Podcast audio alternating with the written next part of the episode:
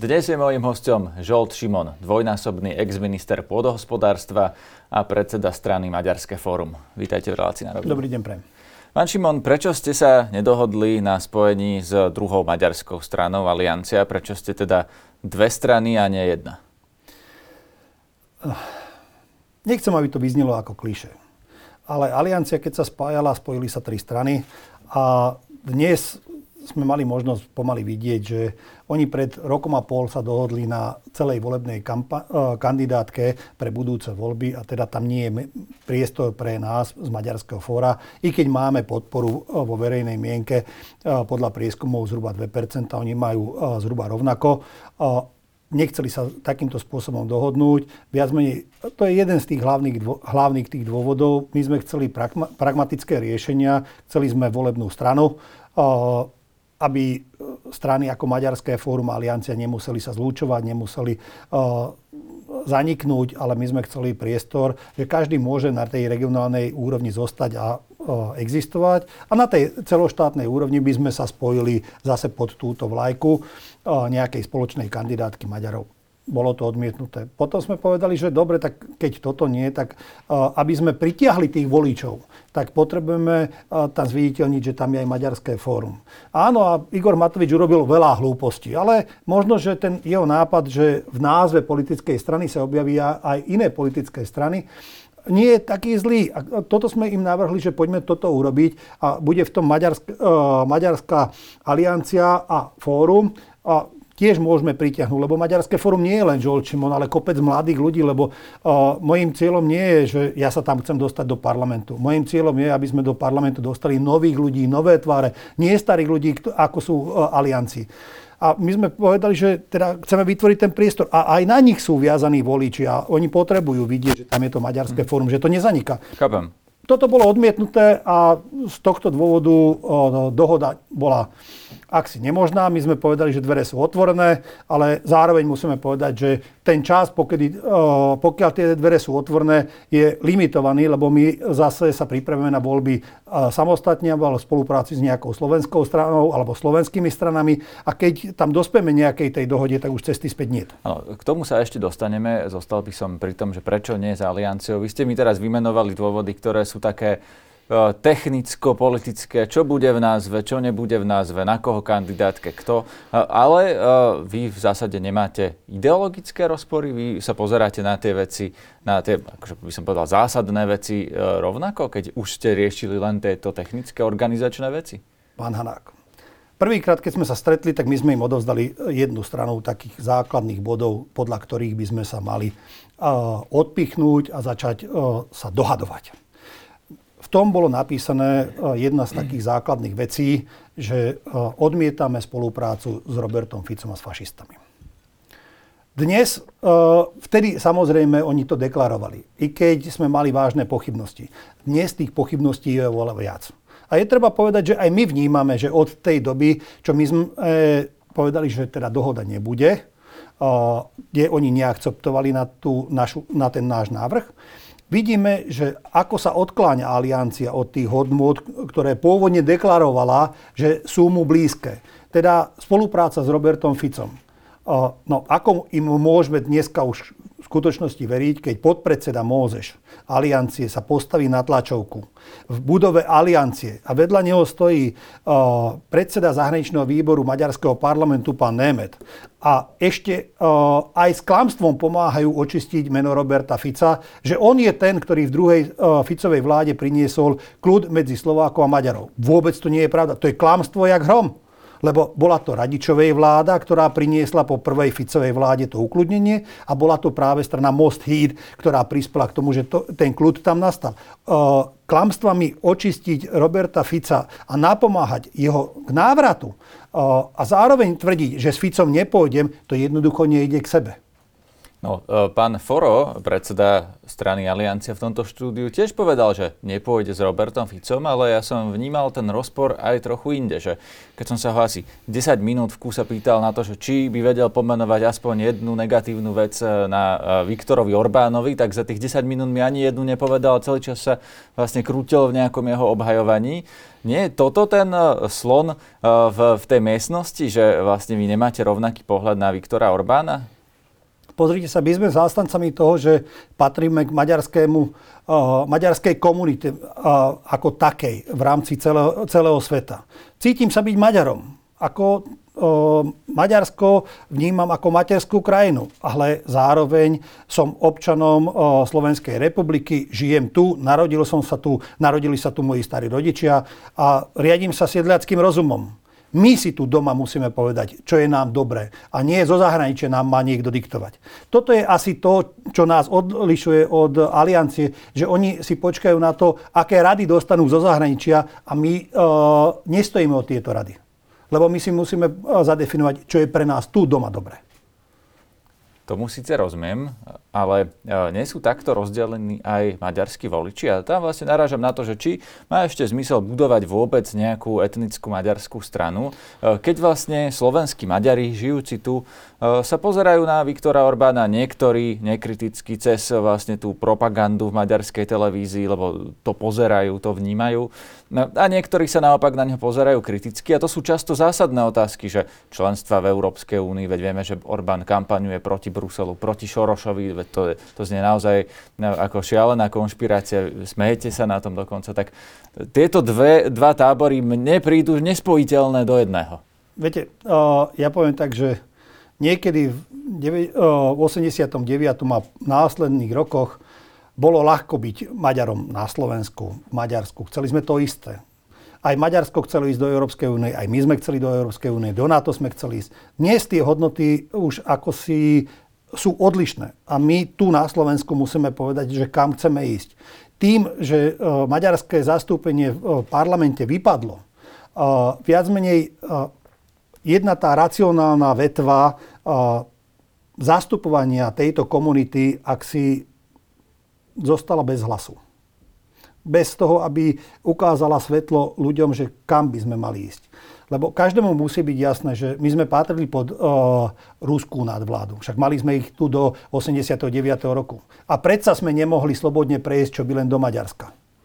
Uh, museli sme potrebovať uh, vízum, teda uh, vycesťovaciu doložku, potrebovali sme na to uh, súhlas z banky na, na, peni- na peniaze, to sme dostali len dvakrát. Darmo sme boli pod tým istým blokom, sloboda u nás nebola.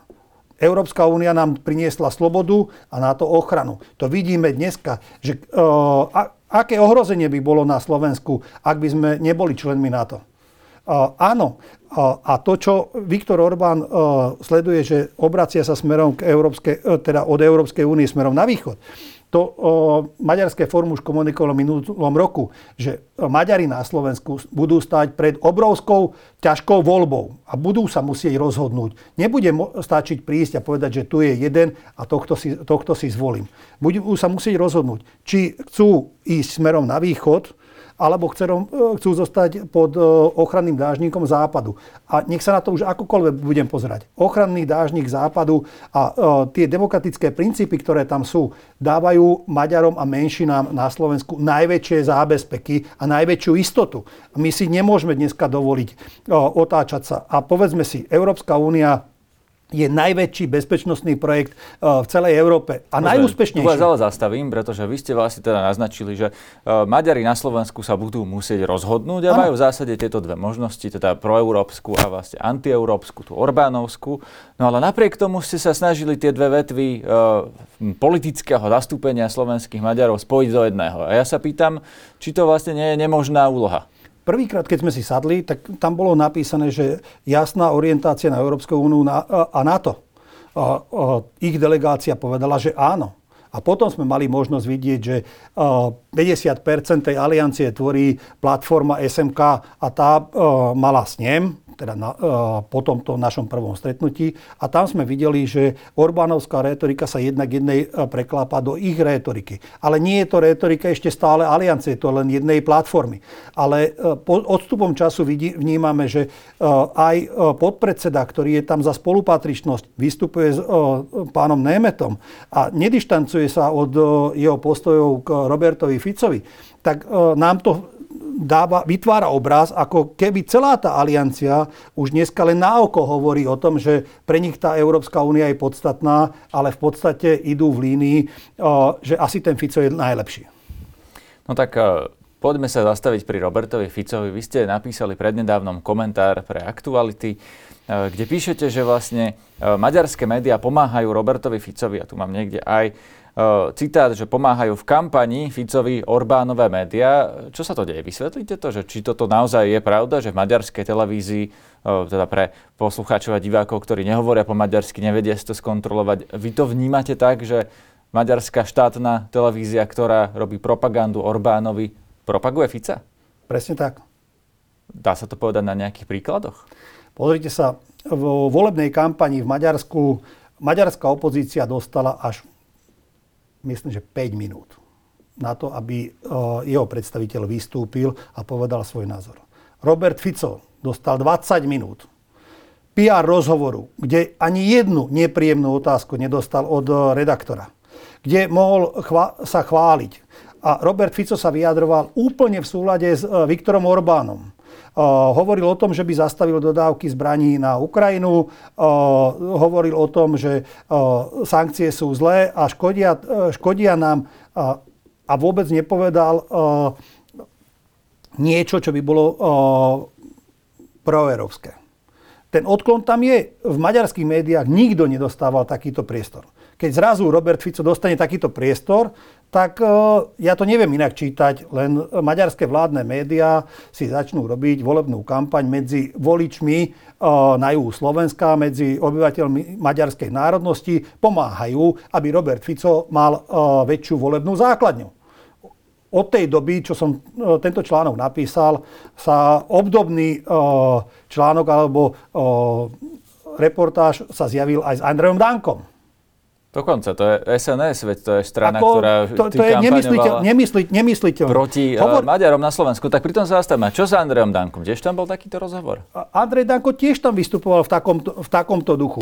Mne sa zdá, ako keby uh, vláďa, maďarská, a to som napísal aj v tom komentári, ak sa dobre pamätám, že maďarská zahraničná politika hľadá partnera uh, na Slovensku a toho partnera vidí skorumpovanom mafiánskom, mafiánsky riadenom mafiánsky riadenou vládou Roberta Fica. Oni akože e, vyblali si, že chceli by si toho Fica, keby vládol na Slovensku. Ale to, že by sa mal Fico vrátiť naspäť, ako ja si to neprajem. Ja som nezabudol Robertovi Ficovi, že vykázal maďarského prezidenta z územia Slovenskej republiky. Ja som mu nezabudol, že ako ponižovali aj s Robertom Kaliňákom Hedvigu, ako ju vyštvali z tejto krajiny len preto, lebo je Maďarka. Nezabudol som na to, že zbili fanúšikov Das Dunajská strana len preto, lebo boli Maďari. Nezabudol som ani na to, že keď Viktor Orbán povedal, že dáme e, dvojaké občianstvo e, Maďarom žijúcich v zahraničí, teda nám, že môžeme si požiadať toto občianstvo, tak Robert Fico v parlamente parlamente kričal, že Maďari sú bezpečnostným rizik- rizikom a okamžite prijímal odvetný zákon a darmo sedel aj s mostom Híd v jednej vláde. Ani v jedných z týchto momentoch neurobil ani čiarku, aby ustúpil. A rovnako si pamätám aj e, prípad, keď e, v úspešnom referen- referende e, v Tešedíkove ľudia sa rozhodli, že chcú, aby obec sa volal Pered. A darmo to bolo úspešné. Robert Fico to chytil a takto zahodil do koša a povedal, že nebudeme sa o tom baviť, lebo to sú Maďari. Dobre, pán Šimon, tu ste otvorili veľmi veľa otázok. Prečo to podľa vás eh, maďarské médiá robia? Vy ste povedali, že hľadajú no, na Slovensku spojenca. Hľadajú... spojenca. Prečo je to Robert Fico? Prečo to eh, nie je ktokoľvek iný? Podľa mňa je to asi preto, lebo Robert Fico potrebuje, potrebuje mať akési také politické zázemie, ako má Viktor Orbán v Maďarsku ale ja s tým nesúhlasím, aby sme my tu mali taký politický systém, kde Robert Fico môže všetko. Ja si, ne, ja si neprajem, aby sme tu mali krajinu, kde môžu novinárov vraždiť, kde e, náš človek je viac ako zákon a spravodlivosť. Ja si neprajem, aby e, sa rozhodnutia na súdoch dali kúpiť tak, ako si ich kupoval Kočner. Tomu rozumiem opäť, ale opäť ste mi odbočili vlastne od tej otázky, že čo majú teda Orbán s Ficom spojenectvo, spoločné? Spojenectvo. Viktor, Or, Viktor Orbán a jeho politika v rámci Európskej únie je dnes osamotená. Treba si to úprimne povedať. Je to výsledok, alebo je to rozhodnutie maďarskej vlády. Takže ja... tá Ficová v zásade je rovnaká a preto sa uh, vlastne takýmto spôsobom uh, navzájom hľadajú a už sa možno aj našli. Pozrite sa, uh, videl som pred uh, pred rokom ešte úzke spojenectvo medzi Maďarskom a Polskom v rámci tej V4. Po vypuknutie, e, vypuknutí rusko-ukrajinskej e, vojny e, Polsko sa úplne otočilo a vzdialilo sa. Už dneska nemajú spoločné body s maďarskou zahraničnou politikou, s maďarskou vládou. A Viktor Orbán a jeho vláda potrebuje nájsť nejakého spojenca, aby nebol úplne osamotený v rámci Európskej 27 a potrebuje tam niekoho. A toho niekoho dnes vidí v Robertovi Ficovi. Len ja musím povedať, že možno, že to je záujem maďarskej vlády, maďarskej diplomacie, ale nie je to záujem mňa, ani nás v Maďarskom fóre a väčšine tých, ktorí podporujú Maďarské fórum, toto nie je akceptovateľné, lebo my nechceme naspäť Roberta Fica. To, čo som tu spomínal, sú dôkazy o tom, že Robert Fico nám len škodil. A škodil nielen Maďarom, ale škodil Slovensku ako takému. A my by sme neradi, keby sa Robert Fico vrátil. A či sa už niekomu páčia alebo nie, budúce voľby sú o tom, či Robert Fico sa vráti a jeho mafiánske praktiky, alebo nie. Robert Fico ale nie je sám na Slovensku, kto nejakým spôsobom vzhliada k Viktorovi Orbánovi. Viete, Igor Matovič s úsmevom si podával ruky s Orbánom v Budapešti, no, s poslancom Dimešim, ktorý vlastne opakovane, teraz aj s Igorom Matovičom, utočili na ministra zahraničných vecí pána Káčera. Ešte predtým na jeho eh, predchodcu pána Korčoka, kde vlastne títo dvaja poslanci spochybňujú vlastne tú, tú, slovenskú, tú slovenskú pozíciu oficiálnu, ktorá je proeurópska a voči Orbánovi kritická. Takže keby e, si Orbán hľadal na Slovensku spojenca, tak sa mu vlastne ponúkal aj ten Matovič a Orbán ho nechcel za toho spojenca, alebo už ho považuje za neperspektívneho? Ja si myslím, že o, nie len Orbán, ale celá Európa si o, vie čítať e, politiku Igora Matoviča. Igor Matovič o, síce vedel zaujať v minulých voľbách, vedel vyhrať voľby, ale preukázal sa tým, že nie je schopný vládnuť. Robert Fico tu vládol trikrát. Robert Fico vie vládnuť. I keď e, spôsoby jeho vládnutia e, zanechajú za sebou mnoho otáznikov a pre, pre mňa osobne aj niečo, čo ja vôbec nechcem a netúžim po ňom, aby sa táto vláda, tento štýl sa vrátil naspäť. Takže keď e, chápem, že keď maďarská e, diplomácia sa mala rozhodnúť, že kam to chce smerovať, tak vidí aj tie vývoj tých preferencií, že Olano e, padá a vôbec je ohrozené, či sa dostane do parlamentu. A na druhej, na druhej strane je tam Robert Fico, ktorý pomaly mu hrozilo po parlamentných voľbách, že sa do ďalších volieb nedostane. Dnes je otázka, či vyhrá voľby alebo nevyhrá voľby. Načal som toho ministra Káčera, ktorý mal vlastne výrok, že keby Rusko vyhralo vojnu na Ukrajine a bolo by tu našim susedom, tak by vlastne Maďarsko malo teritoriálne nároky na územie Slovenskej republiky. Čo si o tom myslíte? Nemyslím si o tom, že niečo takéto nám, hro, niečo na, takéto nám hrozí. Uh, ale slova pána Káčera uh, neboli hodné ministra zahraničných vecí. Minister zahraničných vecí si musí svoje vyjadrenia vážiť na lekárskych váhach, teda všetko záleží od toho, ako sa, ako sa vyjadruje. Ja, ja si myslím, že ten spôsob a tá forma bola trošku príliš ostrá. Možno, že aj pri tejto príležitosti treba povedať, že tá Európska únia a otvorené hranice práve sledujú jeden dôležitý cieľ, ktorý sme doteraz asi málo kedy pomenovávali sleduje cieľ, že tie skutočné hranice a územné veľkosti jednotlivých krajín strácajú ten zmysel. A, ke, a v rámci toho, že to stratí zmysel, keď jedna krajina nemá dôvod, prečo zautočiť na druhú, keď nechce zobrať uh, jeho územie. A dnes pre mňa, že či žijem v Rímavskej sobote alebo či som v Budapešti, keď chcem, sadnem do auta, prejdem tam, keď chcú, oni prídu sem.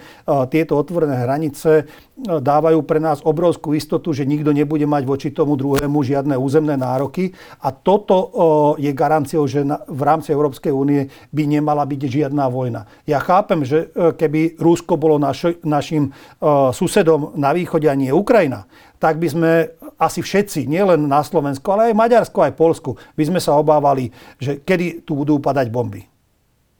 Dobre, iná téma, e, lebo už sme opäť prešli vlastne až na, na tú zahraničnú, ale poďme späť do domácej. E, s kým teda pôjdete do volieb, keď ste sa nedohodli s Alianciou? To je zatiaľ otvorená otázka. Máte už predstavu?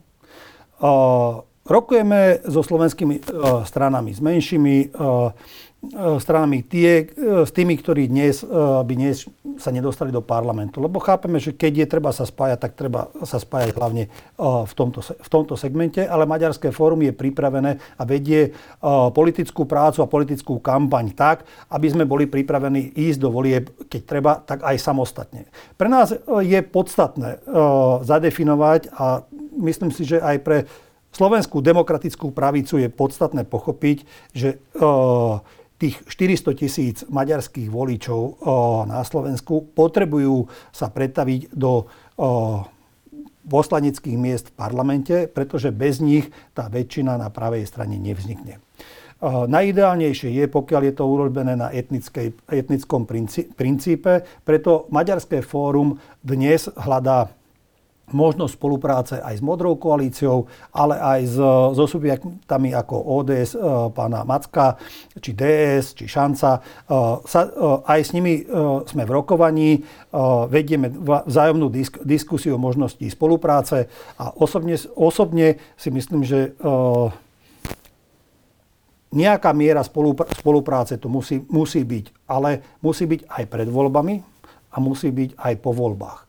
To znamená, že uh, sme, som presvedčený, že Maďarské fórum je politická strana, ktorá je schopná spolupracovať so slovenskými demokratickými strana, stranami v parlamente či už je to PS, či už je to KDH, keď sa tam, keď sa tam dostane, či vznikne nejaká no to nová... hovoríte už po volebná po, spolupráca. Po no, ale aj tá, je, ešte ale aj tá je podstatná. Predvolebnej, pretože v tom je teraz neporiadok. Lebo všetci hovoria, alebo veľká časť toho spektra hovorí, že pôjdeme samostatne, no ale s kým pôjdete do volieb je rozhodujúce, pretože kto sa tam vlastne dostane. A poďme si v tom upratať, lebo naozaj teraz sa hovorí o spájaní už celé mesiace, veď už snáď od augusta alebo septembra a zatiaľ sa nikto s nikým nespojil. Zatiaľ všetci zostávajú na tých svojich pozíciách, v tých svojich malých stranách a ešte nevidíme žiadny výsledok.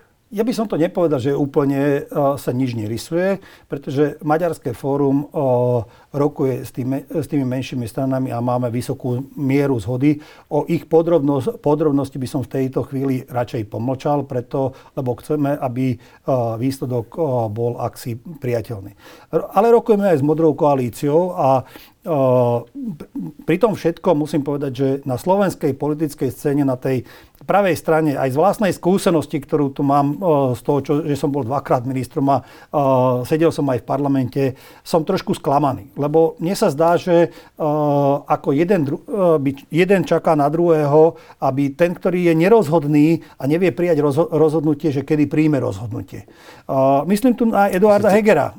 Pomenujem ho konkrétne, konkrétne lebo každý hovorí, že nech sa Heger vyjadrí, že či ide doprava e, do modrej koalície, či ide e, vlastnou, nejako, vlastnou nejakou cestou, ale tým, že e, toto rozhodnutie nepadne, dnes celá slovenská demokratická pravica, ak si je paralizovaná. Ale Maďarské fórum práve z tohto dôvodu pristúpilo k tomu, že prijali sme rozhodnutie, že my ideme vlastnou cestou, na teraz sme otvorení, vedieme diskusiu, ale nebudeme e, na nikoho čakať, že no dobre, tak o týždeň, o dva, kedy sa niekto rozhodne. My ideme ďalej, pripravujeme sa na, pripravujeme sa na voľby. Voľby budú 30. E, septembra, ak dneska alebo e, do nejakého 6. marca v parlamente sa to nejako neprehodnotí a nepríjme sa 24. jún. A keď sa slovenské strany rozhodnú, tak podľa toho sa budeme vedieť uh, s nimi uh, buď dohodnúť, alebo viesť nejakú korektnú diskus, diskusiu o možnej, o, možnej spolupráci. Ale dnes je treba povedať, že tí, ktorí čakajú nejaké veľké zoskup, zoskupovanie, čakajú na toho prvého, čo urobí. A zostane, zostane stáť.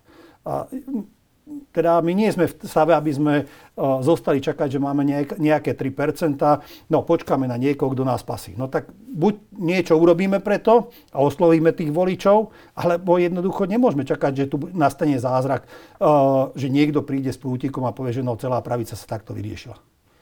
No, uh, aby sme v tom upratali, tak ten, ten subjekt okolo Eduarda Hegera a ten subjekt okolo Mikuláša Zurindu, Modrá koalícia. Vy to zatiaľ nevnímate ako jeden celok, ale vnímate, že sa nejakým spôsobom vyvíjajú samostatne ako dva?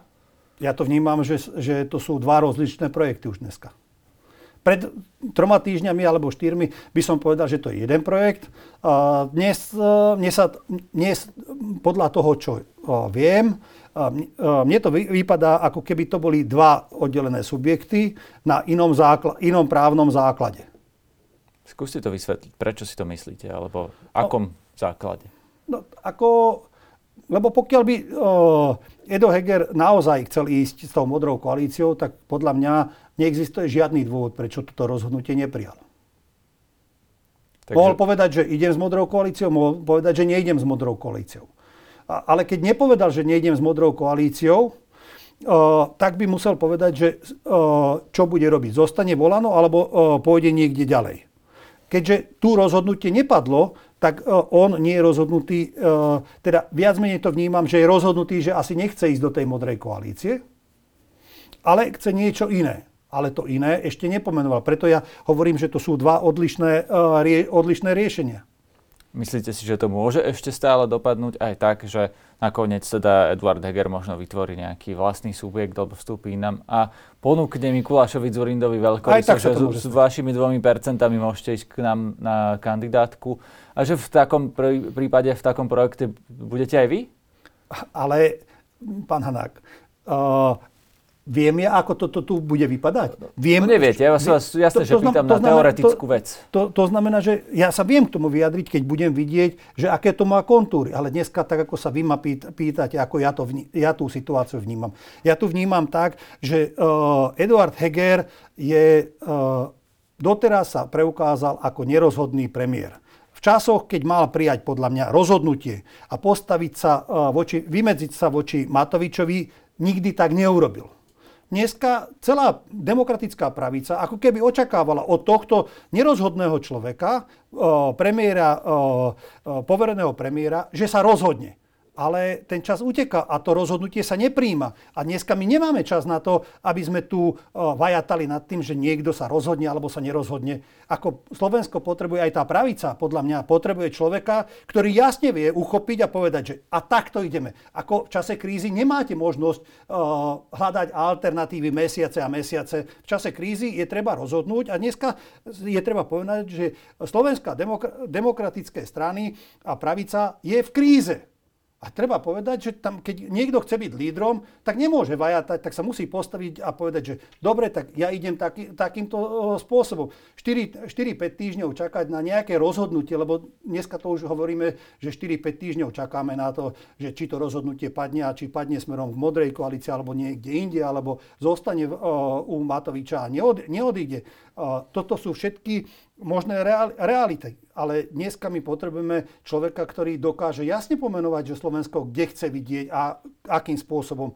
Ja viem pomenovať za Maďarské fórum, že my chceme Slovensko, aby bolo proeurópske, súčasťou na to, aby sme tu mali demokratický právny štát, aby sa tu nikto nemusel báť o, svoj, o svoju holú existenciu, aby novinárom, tým skutočným pravde, spravodlivým novinárom, ktorí sa venujú fakt odborne tej žurnalistike, aby sa nemuseli báť, aby neboli ohrozovaní na živote, na živote jeho, ich blízkych.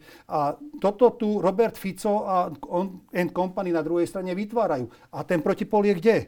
Ako Maďarské fórum v tom má jasno, ale aj, my čaká, aj pre nás by bolo oveľa jednoduchšie sa rozhodnúť, ako o, smerovať naše ďalšie kroky, keby sme videli, že o, tá demokratická pravica sa ako pohne. Keď to Eduard Heger urobí napríklad budúci týždeň, že povie jasne, s kým ide a s kým nie, tak uh, tieto uh, vaše vlastne slova budú stále platiť? Budete ho stále považovať za nerozhodného? Ja nevidím zatiaľ dôvod, prečo by som svoj názor uh, vo vzťahu k Eduardo Hegerovi pri všetkej úcte a všetkých pozitívach, ktoré on vykonal v rámci Slovenska v zahraničnej politike, k tomu, koľkokrát tlmil tie, tie vášne, sa nezmení. Lebo v radikálnych, kardinálnych otázkach musíte prijať rázne rozhodnutia. Nemáte čas na odkladanie. Pozrite sa, pán Hanák, ja som bol ministrom 2002-2004. Prebral som ten rezort po Koncošovi ktorý sa tváril, že ideme do tej Európskej únie, ale neurobil za to ani čiarku. A tam bolo kopec čiervených bodov, ktoré Slovensko nesplňalo. Ja som nemal možnosť uh, vajatať nad tým, že áno, nie. Musel som sa rozhodnúť a takto. Lebo mám na to dva roky, aby som dotiahol Slovensko do, do tej Európskej únie, aby celý ten sektor nespadol. Alebo keď zoberiem za príklad, spadli tie vysoké Tátry. Bola to krízová situácia. V ten deň, keď mi povedali, že tie Tátry padli, keď som dostal prvú správu na druhý deň ráno, že ako, o, aké územie Slovenska je zasiahnuté, tak som sa musel okamžite rozhodnúť, že čo ideme s tým robiť. A nemohli sme lamentovať, lebo o, obce nemali elektriku, cest, cesty boli nepriechodné, a bolo treba pristúpiť a bolo treba veci riešiť. A dnes o, riešiť o, politickú situáciu na Slovensku na tej pravej strane demokratického spektra je otázkou existenčnou. A jednoducho tu, ak niekto si myslí, že má čas o, na rozhodnutie áno, nie a špekuluje a doprava, doľava, neviem ako, o, už asi nie je na mieste.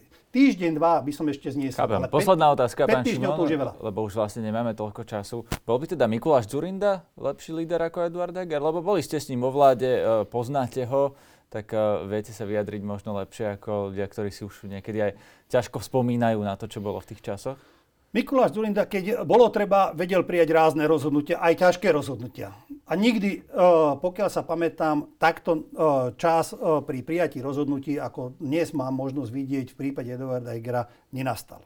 Ale na druhej strane ťažko mi je povedať, že či naozaj Mikuláš Zurinda je dneska ešte riešením pre tú slovenskú demokratickú pravicu. Mikuláš Zurinda má svoj baťok na svojom chrbte. Tak ako, a tak ako aj ja, každý, každý, ktorý bol v tej, v tej politike. Ale na druhej, na druhej strane vnímam aj to, že od vyhlásenia vzniku modrej koalície do dneska tiež prebehol nejaký ten čas a nevidím tam nejaký progres. Ďakujem vám za rozhovor. Ďakujem pekne.